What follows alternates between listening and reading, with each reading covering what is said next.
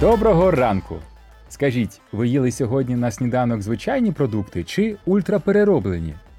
Можливо, ви не чули термін ультрапроцесінг фуд, але ви точно їли такі штуки.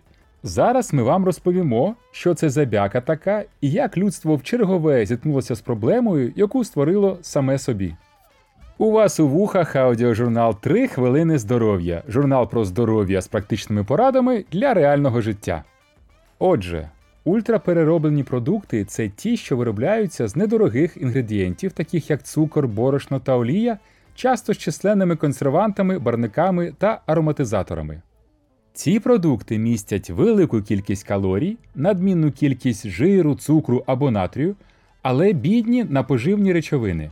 Приклади включають чіпси або сухарики, готові до вживання крупи, напої з високим вмістом цукру та кондитерські вироби та безліч такого іншого. Вони смачні, дешеві та поширені.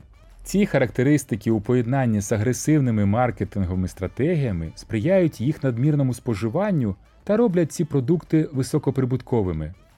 Тепер ви знаєте, що чіпси та так звані дитячі сухі сніданки, всілякі закуски, які продаються в прикасовій зоні, це не їжа.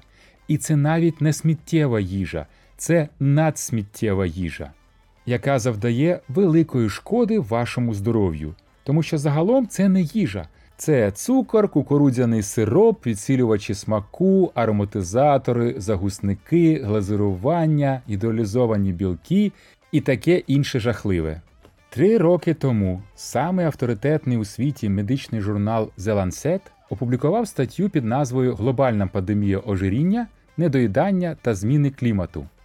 Ця робота стала результатом трирічного проєкту Lancet, у якому взяли участь 43 автори з 14 країн світу, які мають широкий спектр дисциплін.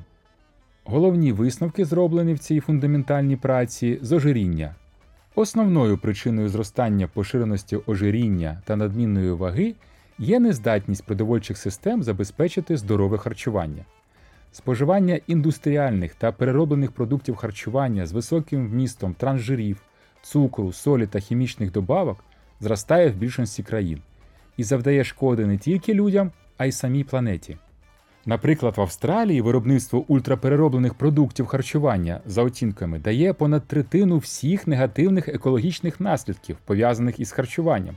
Понад 30% використання води, енергії та земельних ресурсів посідає виробництво по суті шкідливих для людини продуктів. Практичний висновок нашої програми: уникайте перероблених та особливо ультраперероблених продуктів. Вони шкодять і вам, і нашій планеті. На цьому на сьогодні ми закінчили. Почуємося завтра. До побачення!